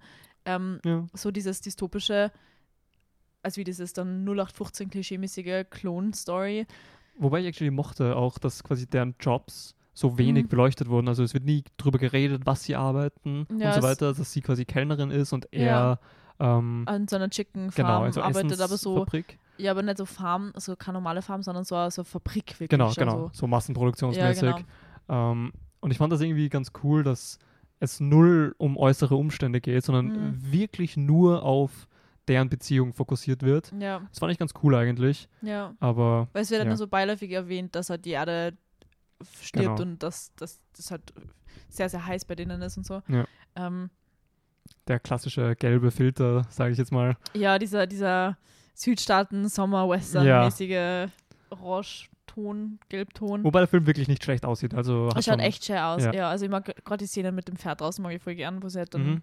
ähm, zu diesem brennenden Haus hinlaufen. Ja. Ähm, das schaut auch voll schön aus und bin ein großer Fan von dem. Ähm, ja, das war Foe. Ja. Oder auf Englisch oder auf, er hat auch mal einen, irgendwo heißt er auch Enemy. Oh ja, Da haben sie Foe sogar noch übersetzt. vielleicht für die USA, keine Ahnung. Na, nur schade, wenn man zwar irische SchauspielerInnen hat und dann halt auf Absolut, absolut. Südstaaten-Akzent Das gehört verboten. switchen muss. Ja. Ähm, sollen, wir, sollen wir gleich zu Aftersun gehen? Ja, liebend Oh. gerne. Liebend gerne. Uh, okay. Aftersun ähm, ist 2022 rausgekommen. Ähm, ich habe das Glück gehabt, dass ich den 2022 gleich auf der Biennale schaue. Das ah, richtig cool. cool. Ähm, Regiedebüt von Charlotte Wells. Einfach ein Ähm, Debüt. Es ist so crazy. Und äh, Paul Mescal in der Hauptrolle als Callum und äh, Frankie Corio als Sophie. Al- Die hat im Film eine 10-, 11-Jährige gespielt und war auch zu Mhm. dem Zeitpunkt 11. Also crazy. Unfassbar. Also das ist so der Hauptcast und mehr für andere Leute gibt es eh nicht. Ja. ähm, also vielleicht die, die Adult Sophie. Ähm, Ja. Es geht im Prinzip um einen zweiwöchigen Urlaub von einem Vater mit seiner Tochter. Es ist ein sehr, sehr junger Vater, der ist irgendwie, wird während des Films 30 ähm, und hat eben diese elfjährige Tochter, sprich er ist mit, mit 19 Vater geworden.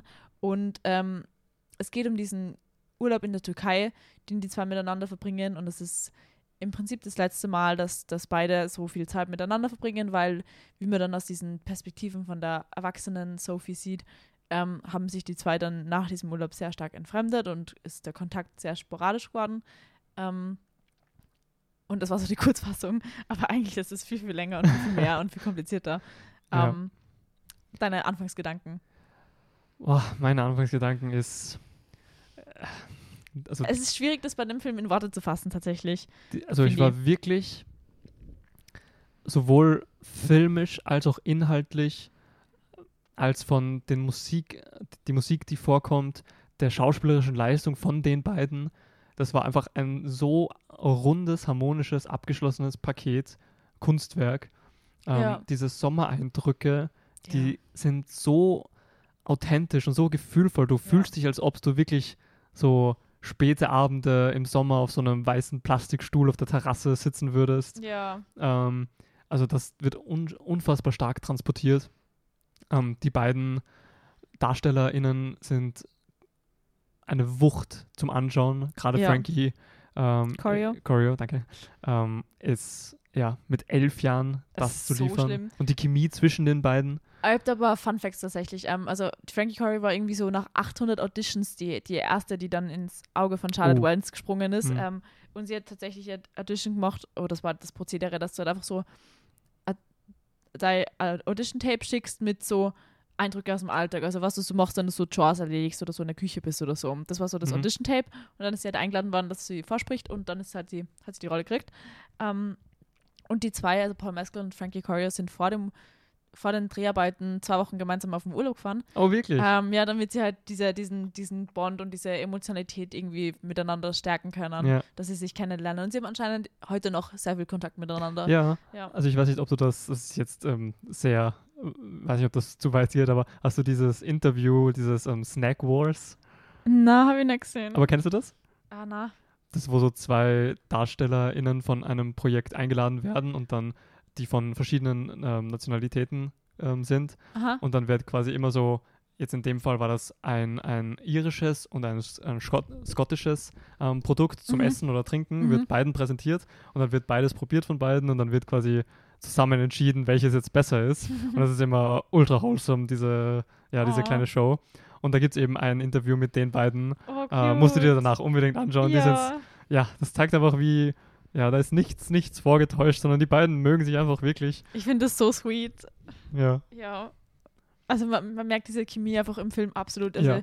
eben noch nie einen Film gesehen, der halt diese, der so berührend ist, wirklich. Also Mhm. ich, ich, war, ich war auch den Film am Boden zerstört, das war so crazy auf der Biennale. Ähm, der Dennis und ich, wir haben uns den gemeinsam angeschaut und wir waren mit anderen Leuten auch noch dort.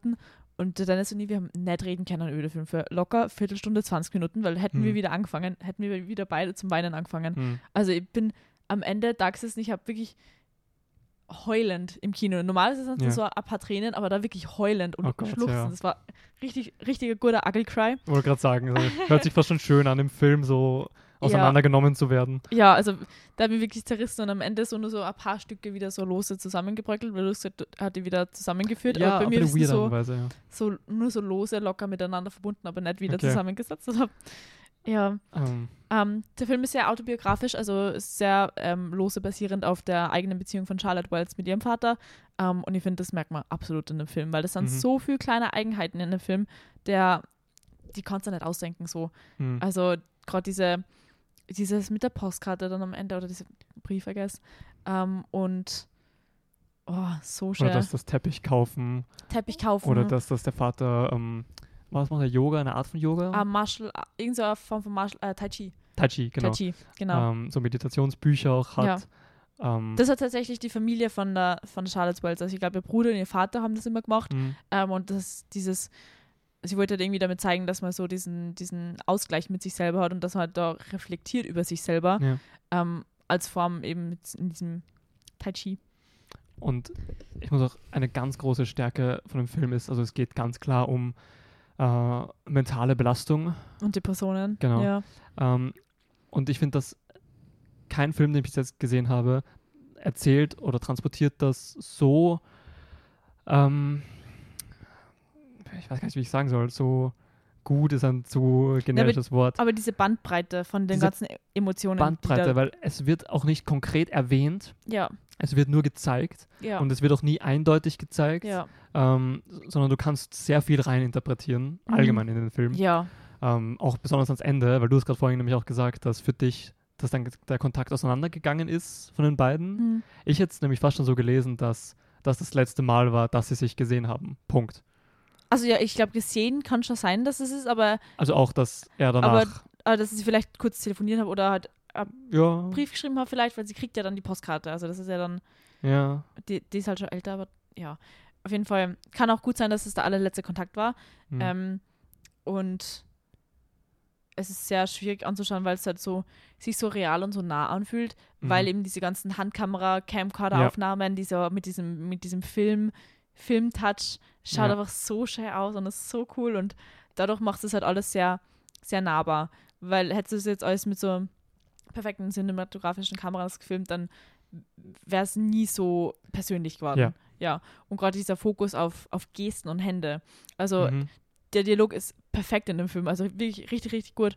Aber ich finde, was es wirklich dann einzigartig macht, ist dieser Fokus auf diese Hände und diese kleinen Gesten, wenn sie zum Beispiel am, am Boot Schiff fahren und dann, ähm, dann streichelt er über ihre Hand drüber oder eben diese unglaublich herzzerreißende Szene mit dieser blöden Aftersun, wo sie sich gegenseitig einschmieren, also mit dieser Bodylotion. Und ich finde, genau das ist halt dieses Feeling, wenn du halt im Sommer im Urlaub bist und es war den ganzen Tag voll heiß und du bist eigentlich richtig fertig, du warst gerade duschen, schmierst dich ein mit diesem spezifischen Aftersun-Lotion-Smell Mhm. und dann gehst du essen, aber du bist schon voll müde. Also dieses, dieses ganz spezifische Gefühl ist halt den ganzen Film da und das ist so Ja. cool. Ja. Also, ja, diese, diese Einste Kameraeinstellungen, als wäre man Teil davon, Ja, die so auch oft abgeschnitten sind. ja.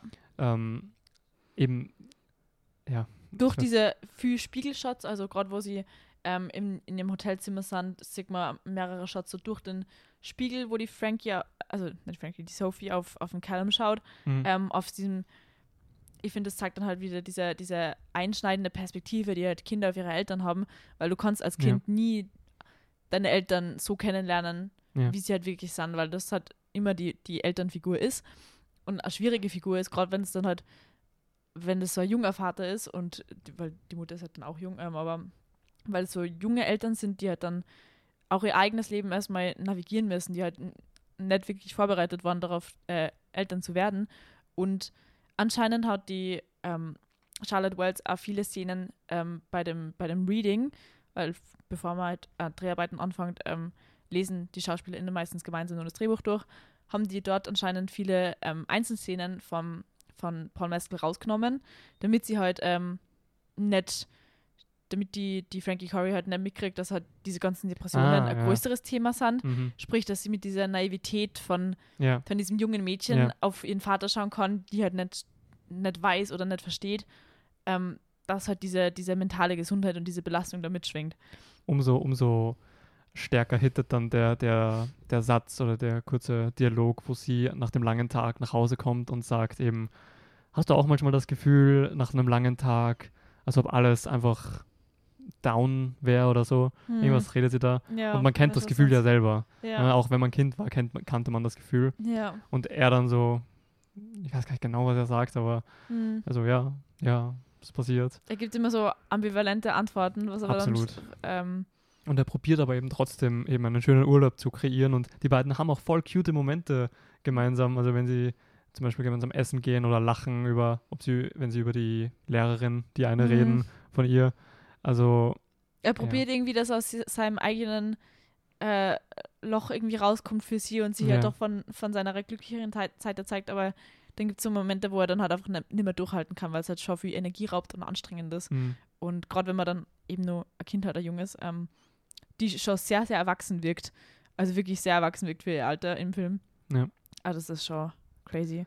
Und gerade diese Momente, wo du dir dann denkst, solche Kleinigkeiten, an das wird sie, wird sie die Tochter dann nur in den nächsten 50 Jahre erinnern. Zum Beispiel die Szene, wo sie dann dieses Karaoke singen, ja, wo du halt dann schon beide Seiten irgendwo verstehen kannst, wo du denkst, ja, okay, er hat jetzt Depressionen, er möchte jetzt nicht diese, diese, diese große Aufmerksamkeit auf sich haben, aber trotzdem so, der elfjährige To- Tochter will dann einen Song mit dir singen. So. Ja, das, das, ist war schon so her- herzzerreißend. ja, absolut herzzerreißend. Das hat so weh getan in meinem Herzen.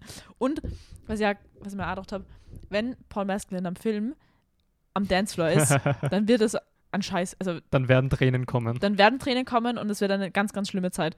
Es wird eine schöne Zeit, aber eine ganz, ganz schlimme Zeit. Oh ja. Absolut. Also diese, diese beiden Lieder nämlich auch, also Losing My Ja. Religion und Under Pressure. Ja. Wobei eben Under Pressure war, war gar nicht nämlich die erste Wahl, glaube ich, ähm, die sie wollten. Ähm, ich könnte mir kein anderes Lied jetzt vorstellen, was Ja, diese voll. Szene ist, weil die passen so wie die Faust aufs Auge. Ja. Ähm, also gerade bei dieser letzten Tanzszene und dann mit, dem, Oh, mit der Parallelmontage in diesem ja. Niemandsland-Club, Mhm. wo sie dann auch erwachsen ist und dann wieder Ja. als Kind ihn anschreit, Ja. ähm, flackerndes Licht und dieses Lied kommt. Also das hat mich dann wirklich und du weißt auch, ausgehebelt. Ja, voll. Du weißt auch, der Film wird herzzerreißend, wenn Paul Mescal im Club ist. Und das war im Normal People war das auch so, in All of Us Strangers war es so. Oder wenn er, wenn er am Strand ist. Also. Strand und Club sind so die zwar, die zwar let this man be happy for once. Ja, please. wirklich. Bitte gib's ihm einfach so eine easy Rolle, wo er nicht so Eine Rom-Com. irgendwas Lustiges, irgendwas Gechilltes. Bitte gib's ihm mal eine Pause. also, ich weiß nicht, da bin ich gespannt, ob Gladiator 2 irgendwas damit macht. Mhm. Oder ich glaube, es wird vielleicht, also ich könnte mir vorstellen, dass es halt auf dieser düstere Seite von diesem Krieger sein irgendwie ist. Ja, kann sein. So vielleicht dieser, dieser Struggle mit Leute umbringen und so, dass das vielleicht beleuchtet wird. Wäre ich- sehr gespannt. Ich habe vorhin mit Dennis ganz kurz geredet Mhm. und so ähm, Gladiator 2 ist dann wirklich der erste Film, der dann so ein großer, richtig großer Blockbuster mit ihm, Mhm. von, also mit Denzel Washington, mit Pedro Pascal, von Ridley Scott. Mhm. Und ich meine, ob jetzt Ridley Scott dieselbe Erzählart hat wie die bisherigen Werke von Paul Mescal, ja. äh, wage ich in Frage zu stellen, was jetzt nicht heißen soll, dass er nicht auch tolle Geschichten erzählen kann. Ähm, also ich glaube, dass da wirklich mal ein, das erste Mal ein großer Unterschied ähm, zu erkennen sein wird, Voll. ähm, worauf ich aber auch sehr gespannt bin. Also Ich freue mich auch drauf, weil ich glaube, er hat eine riesige Bandbreite, die einfach bis jetzt noch nicht ausgeschöpft Ja. worden ist, weil er dieses, dieses Drama so durchzieht. so Ähm, owned. Ja, voll. Auf äh, Letterboxd steht bei, die, bei Genre und Themen drinnen ähm, A Powerful Stories of Heartbreak and Suffering. Bei Gladiator 2. Na, bei, bei Aftersun. Oh wow, ja, das, das sollte reichen als Zusammenfassung. Ja, absolut. Ähm, jetzt noch kurz zu Aftersun. Ähm, was, also wie gesagt, diese kleinen Momente sind halt das, was, was für mich das ausmacht. Und weil du gesagt hast, er wirkt zu jung, jetzt Mhm. in Aftersun rückblickend, das stimmt absolut. Und ähm, er ist ja relativ junger für dann die, die ähm, beste Hauptrolle nominiert worden für einen Oscar. Hat Absolut. leider nicht gewonnen, äh, nicht gewonnen aber Aftersun hat, glaube ich, unzählige andere ähm, Awards gekriegt. Mhm. Ich glaube, so 80 über alle kleineren Oh wow, ja. Awards gestreckt.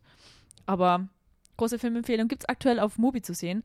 Ähm, ich glaube, es wäre, wenn jetzt nicht ähm, aus persönlichen Gründen äh, Kios Reise ins Zauberland mein Favorite Film of all time wäre, dann wäre es Aftersun. Ja, also bei mir ist gerade After Sun auf Platz 1. Ja. Ähm, ja, Ich habe mir tatsächlich noch nicht getraut, äh, den Film zu rewatchen, okay. weil ich wieder zerstört sein werde. Ja, Und ich ich habe ihn zweimal im Kino gesehen. Ah. Das zweite Mal bin ich mit meiner Mutter gegangen. oh, ja. ja. Nein, Ja. ich möchte ihn unbedingt auch noch mehr öfter sehen und mehrere Male, aber ich muss mir erst mental darauf vorbereiten und es Mhm. muss ein guter Tag sein, Ja. sonst, sonst bin ich wieder extrem, extrem zerstört. ja, das verstehe ich. Okay, Wollen wir zu dem nächsten äh, Club-Film von Paul absolut, gehen. absolut. Ähm, kommen wir zu All of Us Strangers von Andrew Hay. Ähm, Andrew Hay kennt man auch aus ähm, Weekend beispielsweise als, als Regisseur oder aus, wie ist es, ähm, 45 Years. Also ich, ich kenne ihn nicht, aber hat er zum Beispiel gemacht, ist ein britischer Filmemacher. Ähm, ah, was mir gerade eingefallen ist, wegen, wegen Nationalitäten. Bitte. Ähm, in After Sun spricht Paul Mescal ja Schottisch, obwohl er eigentlich Ire ist. Ja, stimmt. Hat er sich extra antrainiert und das, das ist crazy, weil das hat man nicht gemerkt. Oh, also ich kann, ich bin kein schottischer Dialektexperte, aber trotzdem. ähm, impressive. Anyway, All of Us Strangers, hast du irgendwelche, magst du uns kurz die Handlung zusammenfassen? Ja, gerne. Also, der Film handelt von äh, Andrew äh, Scotts Figur Adam, der ein queerer Mann ist und in London lebt und Schriftsteller ist. Und er schreibt gerade ein, also Schriftsteller für, schreibt Skripte für Filme und, und Fernsehen. Fernsehen, wenn du musst. ähm, und schreibt jetzt gerade ein Werk über seine Beziehung zu seinen Eltern. Mhm. Und seine Eltern sind beide bei einem Autounfall gestorben, als er zwölf war. Mhm. Ähm, und jetzt in diesem Werk quasi verarbeitet er, als ob, also ähm, wenn quasi er als erwachsene Person jetzt auf die Eltern von damals treffen würde Mhm. und sie sich unterhalten würden. Ähm, genau, und während des Ganzen lernt er in seinem Hochhaus ähm, Paul Mescals Figur Harry kennen und die beiden gehen dann eine romantische Beziehung ein. Ähm, genau, und so werden wir durchgeführt, immer wieder zwischen Szenen mit ihm und seinen Eltern und Szenen mit ihm und äh, Harry. Genau. Ja. Mhm. Ähm, ich bin sehr gespannt auf, ähm, weil ich habe ihn ja schon auf der Biennale einmal gesehen und habe ihn gestern Abend ähm, zum zweiten Mal gesehen, damit ich ihn frisch parat habe. Ähm, du hast ihn gestern zum ersten Mal Ja, gesehen. genau. Er ist auch seit, seit Mittwoch erst im, in österreichischen Genau. Kinos verfügbar. Haben leider nicht auf der Biennale angeschaut. Ähm, und ich war beim, beim Nonstop, äh, bei der Nonstop Premi- Preview im Filmcasino. Also große Empfehlung an für alle, die das Kinoabo noch nicht haben. Ähm, für weniger Euro im Monat könnt ihr euch äh, alle Filme anschauen, die ihr wollt und so viele, wie ihr wollt. Also fast alle.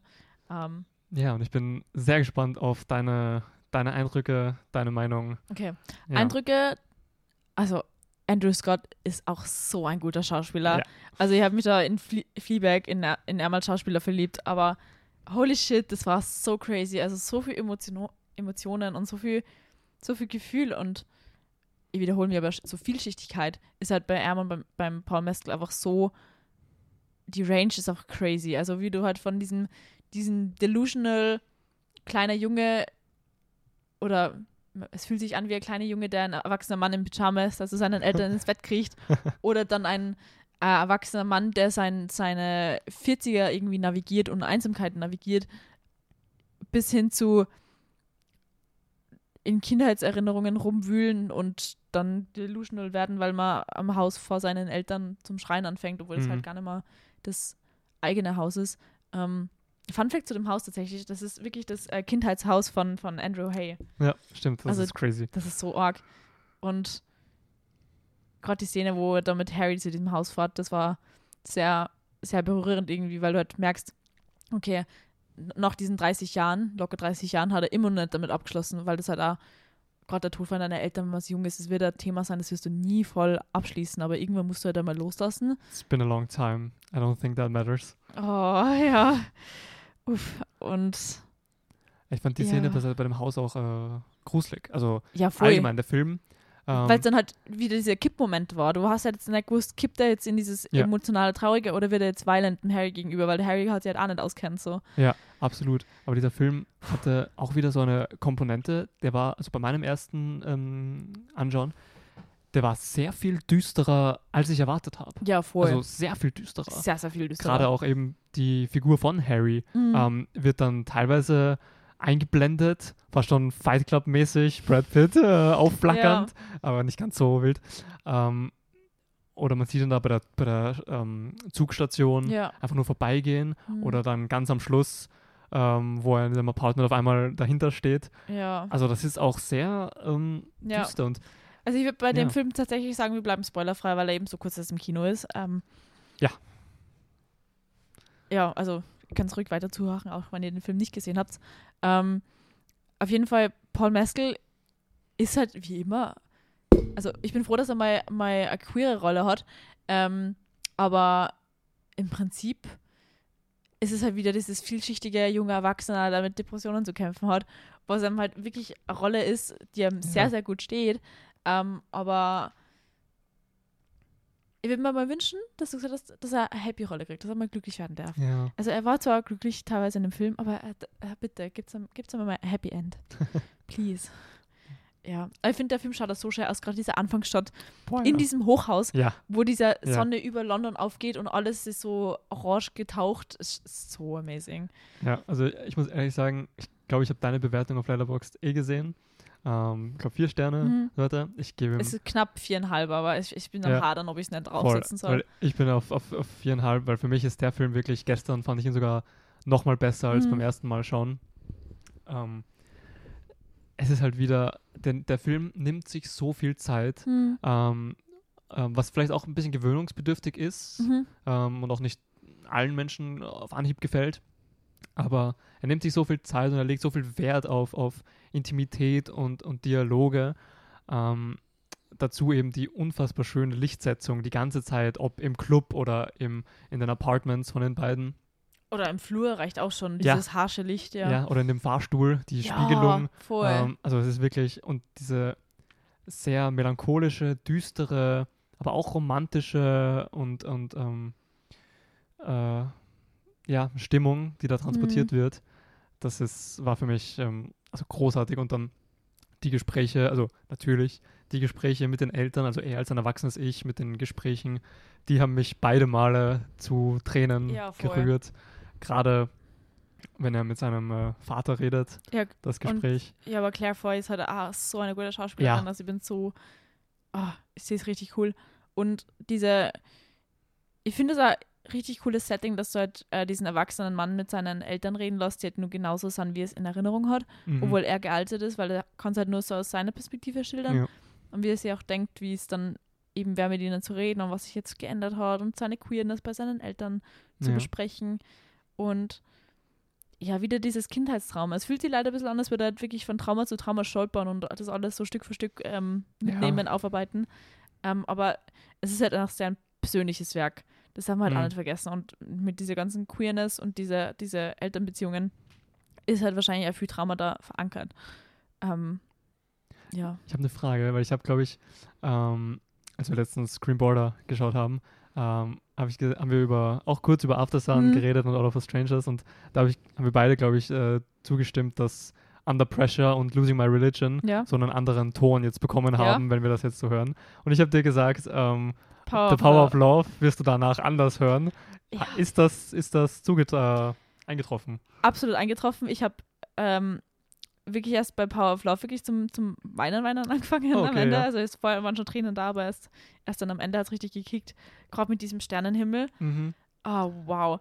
Also das ist jetzt ein bisschen, also das Sternbild, das ja am Ende kommt mit dem, mit dem ähm, hellsten Stern in der Mitte, das ist das Sternbild Orion und das ist halt so ein Krieger, der halt so ein Ah. Schild und so ein Speer in der Hand hat, so beschützendes Ding. Oh wow, das wusste ich gar nicht. Ähm, und das war, das war irgendwie pretty, weil das ist das ähm, prominenteste Sternbild, das man bei uns tatsächlich sehen kann, also auf, in Europa, Okay. weil es also immer so meistens in der Mitte ist und auch mit dem Abendstern und so. Ähm, aber das war dann irgendwie alle diese Sachen, die dann zusammengeführt haben. Ja. Das war so schön. Und ich höre es jetzt auf jeden Fall anders. Ich höre viele Filme anders. Ist ja direkt in meine Movie-Soundtrack-Playlist gelandet. ähm, und So Ja. da, davor dachte ich immer, dieses Lied ist halt sehr, sehr kitschig und ich meine, ja, aber jetzt danach ist es so ein, nein, es ist nicht kitschig, es, Es ist, ist so- toll. Das ist so traurig und es ist so sad. Aber was ich super finde, ist halt, was das Lied auch rüberbringt und diese, also der ganze Vibe von dem Movie ist einfach diese Melancholie Mhm. ähm, und dieses, man ist froh, dass sich Dinge geändert haben, aber man würde auch gern Sachen wieder zurückhaben, Ja. ähm, wie seine Eltern oder dass man halt nie genug Zeit miteinander hat und ähm, in jeder Lebenslage einfach so Zeit die Essenz ist. Und man merkt dann eigentlich immer, gerade wenn man dann so persönliche Sachen durchmacht oder solche Filme anschaut, wie schnell die Zeit einfach vergeht und Mhm. wie was halt das Wichtige so im Leben ist. Das klingt jetzt voll banal, aber man ärgert sich dann vielleicht, dass die U-Bahn spät gekommen ist oder dass der Socken im Schuh runtergerutscht ist. Aber das ist ja alles nicht wichtig. Es geht eigentlich um so viel mehr. Ja. Und ich finde, so, solche Filme sind dann ein guter Reminder für das. Also sowohl After Sun als auch All of Us Strangers. Absolut. Dass man einfach die Zeit mit, Personen, die man mag, wirklich auskosten soll. Ja. Ja, es ist ein tolles Werk. Ja, Also ich bin wirklich äh, hin und weg von dem Film. Hm. Ähm, auch die ganzen, die ganzen Close-ups auf den Ja. Gesichten, wie viel da mit Gestik und Mimik wieder gearbeitet wird, gerade bei den Ja. Kalibern an Darstellern, ja. DarstellerInnen, äh, mit Claire Foy auch. Eben, wir sind auch bei dem, beim Abspann war der Mhm. Cast und ich glaube, es waren insgesamt, wie viele Leute? Sechs Leute Mhm. im Cast. So Paul Mescal, Andrew Scott, die beiden Eltern. Eine Waitress? Und genau, und er als Junge. Ja, genau. So, sechs Leute, der Ja. ganze Cast.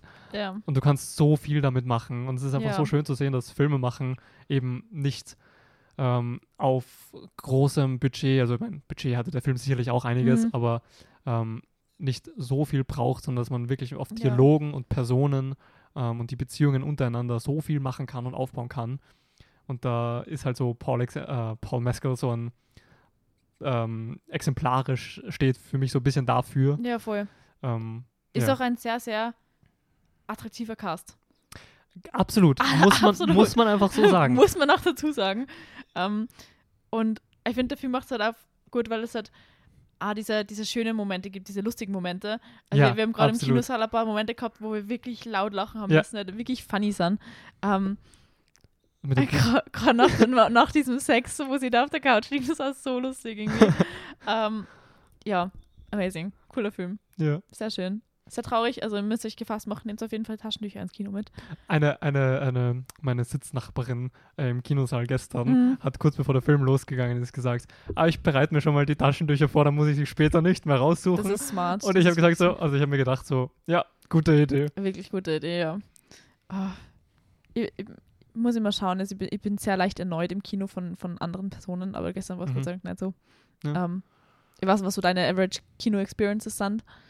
Ja, ich fand es gestern eigentlich, es war so eine Gruppe hinter uns, die etwas ähm, öfter lautstark äh, sich geäußert hat. Mhm. Ähm, was aber auch nicht, also das ist ja voll fair. Eigentlich finde ich das sogar gut, wenn der Kinosaal lebt. Also wenn da nicht Ja, alle das Leute ich, ja. immer komplett, also kommt auf den Film natürlich drauf an, Ja. wenn er jetzt, ne, ähm, äh, eben wenn bei witzigen Sachen auch gelacht wird im Ja. Kino, das finde ich toll. Also dafür Ja, geht man ja auch ins Kino. ja, voll. Oder wenn dann wirklich alle, du siehst die ganzen Reaktionen von den Leuten teilweise. Das mag ich auch gerne, wenn einfach Menschen ihre Gefühle zeigen. Aber was mir halt dann so stört, sind so Kleinigkeiten wie irgendwer raschelt die ganze Zeit mit der Das, Chipstüte. das geht gar Oder nicht. fangt an, dann so laut zu kauen. Also ich habe so generell so ein Ding, ich kann Leuten nicht beim Essen zuhören, da werde ich wahnsinnig. Weil dann irgendwer neben Fair mir einfach lautstark Chips isst im Kino, dann kriege ich die Krise. Das war gestern Ja. so. Oh Boah. nee, oh nee. Na, es ist dann eh gegangen, aber Okay. ja. Gerade Chips im Kino. Ist ja wenigstens Popcorn, das ist nicht so laut. ja, anyway. Ja. Ja. Ihr würdet richtig gerne wissen, was dieses, äh, was nur so Kindheitserinnerungen gewesen sind. Also welcher Teil von diesen Kindheitserinnerungen autobiografisch war Mhm. oder welcher nicht, weil der Andrew Harry hat gesagt, das war ein sehr, sehr eben autobiografischer, persönlicher Film. Ähm, ich weiß auch nicht, ob er seine Eltern verloren hat. Also ich habe jetzt nicht wirklich seine Biografie nachgelesen, aber mir würde interessieren, welche Elemente aus dem Film jetzt wirklich stimmen oder was so, so aus dem echten Leben entnommen ist oder was ist Ja. Fiktion. Ja, wäre interessant zu wissen. Andererseits, ich glaube, ich persönlich brauche das gar nicht. Zu Ja, es- wissen. Na, es, ich brauche es auch nicht wissen, aber es wäre Ja. so, so cool zu wissen. Ja, es wäre cool Ja. zu wissen. Ja. Ähm, voll. Was soll ich gerade noch sagen?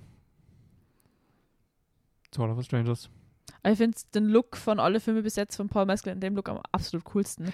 Mit diesem Mallet und diesem Das Ohrring. Das schaut so Das cool aus und diese kleinen Tattoos überall. Das ist so fun. Das habe ich nach der, nach der Vorstellung zu, zu Tobit gesagt. Ich so, ähm, ja, also in dem Film, von allem, was ich bis jetzt gesehen habe, schaut Paul Mescal am besten aus. absolut am hottesten, ja. Muss, muss einfach mal Muss gesagt werden. Muss gesagt werden. ja. Shoutout an das äh, Hairstyling und äh, Make-up Department, Department. Wirklich sehr, sehr gute Arbeit. Auch, auch die ganzen 80er-Clothes, die halt die Eltern anhaben, schauen so cool aus. Oder Hm. dieser Sweater, die, den da, den da, wie heißt der, Adam kriegt, weil Ja. er bei seinen Eltern ist, weil seine sein Gewand nass ist. ja. Der ist so cool, den hätte ich so gern. Ich würde ich würd so gerne noch ähm, deine Interpretation quasi von dem Ende ähm, wissen, aber das werden wir jetzt nicht hier besprechen. Ja, Das werde ich dich dann danach fragen. ich glaube, das wäre nicht so spoilerfrei. Deswegen, Nein, absolut ähm, nicht. Das wäre, das geht gar nicht spoilerfrei. Genau, ähm, deswegen würde ich da vertrösten. Ähm, vielleicht, nachdem ihr den Kinofilm geschaut habt, kannst du ja gerne ähm, mit uns Kontakt aufnehmen, sowas oder, oder unsere Letterbox-Reviews lesen. Wir, es würde mich auch interessieren, was ihr so denkt. Also generell gerne auf Letterbox uns folgen. Wir werden uns das dann anschauen. Ähm, alle unsere Letterbox-Accounts sind ähm, übrigens verlinkt im Podcast. Und wenn ihr nur mehr schauen wollt von uns übrigens, ist nur so als kurze Werbung Einschnitt, das ist so mein Ding. wir sind auch auf YouTube und auf Instagram. Wir heißen auf YouTube Filmjoker und auf äh, Instagram Filmjoker-Wien.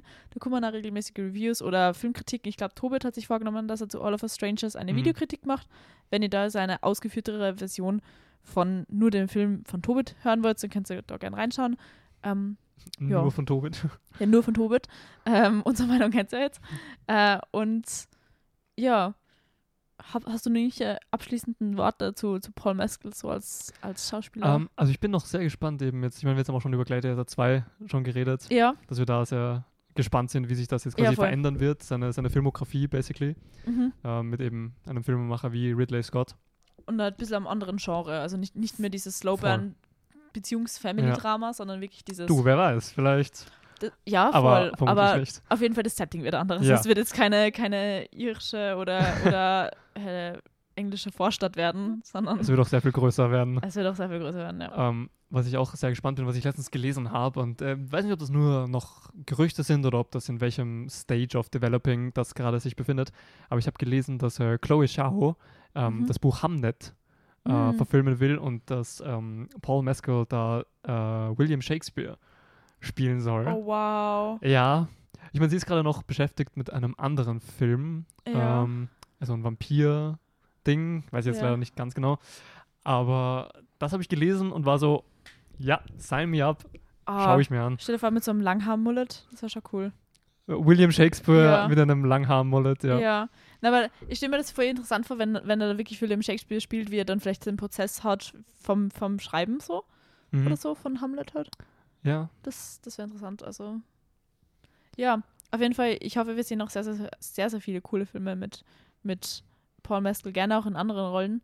Aber bitte Ohne war- amerikanischen Akzent. Das ist so war- traurig. Es war mal auch gemunkelt, ne, dass er in diesem äh, MCU bei dem ganzen Fantastic Four Casting, Stimmt, ja. da war er, glaube ich, auch mal kurz Spruchreif, ja, aber. für, für die, die ähm, menschliche Flamme, ah, Human Ding. Torch, ja. genau, äh, Johnny Storm, äh, die Rolle. Und ich war so, nein, bitte nicht. Also, also, er ist ein großartiger Schauspieler und er würde das sicherlich auch gut machen und, und ähm, ich weiß nicht, wie der Film wird, ja. aber irgendwie, irgendwie wollte ich das nicht. Ja, voll, verstehe voll.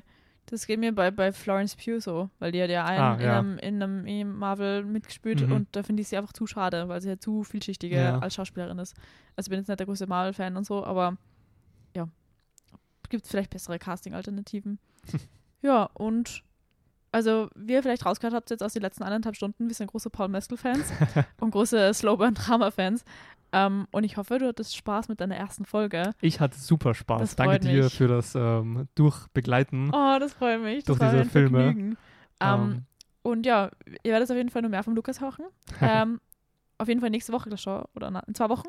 boah, ich weiß gerade gar nicht Auf jeden Fall im. Februar gibt es März, ein. Ja, Februar, März. Ihr werdet auf jeden Fall mehr von Lukas hören. Und ich glaube, ich bin mit Dennis nächste Woche am Start. Wir werden dann wieder eine kleine Filmroulette-Folge machen, weil wir das schon länger nicht mehr gemacht haben. Ähm, also seid, gespannt auf ein paar Random-Filme. Und ja, hat mich sehr gefreut. Und das letzte Wort gehört dir. Bye, bye. Sage ich nochmal Dankeschön. Und ich freue mich hier zu sein und ich freue mich, äh, weitere Aufnahmen zu machen. Und Oh, es hat mich, hat mich gefreut. Bye, bye.